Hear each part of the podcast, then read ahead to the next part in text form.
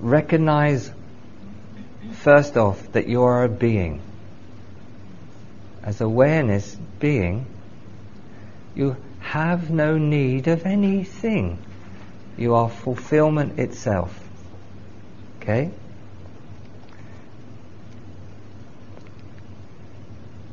But you misidentified who you are when it seems that you were a body with a mind and a feeling. You misidentified the body, the mind, its feelings as you. And both the body and the mind and the feelings have duality in, in them. They have opposites, which is the nature of conditional experience, has opposites in it, light and dark, windy and still, up and down. The nature of human, the human body is opposites. But it's not your nature. Your nature is pure. Pure being.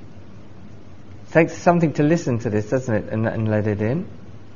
So your return then is to your pure being. And be the pure being in what you're now in.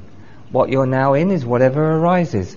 Whatever arises, be, be in your being while that moves through your awareness, but be in your being.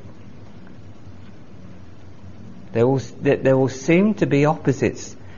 Your, your body mind, through the way you taught it to react, your body mind will show you your own reaction. It will show you how you move in opposites, likes or dislikes, wanting or not wanting. Your body mind reflects to you what you're believing in. And so does the outer world.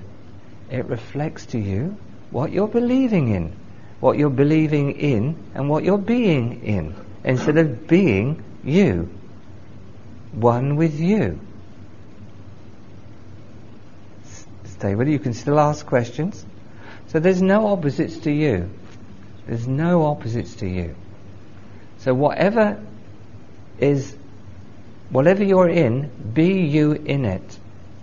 But that will start to undo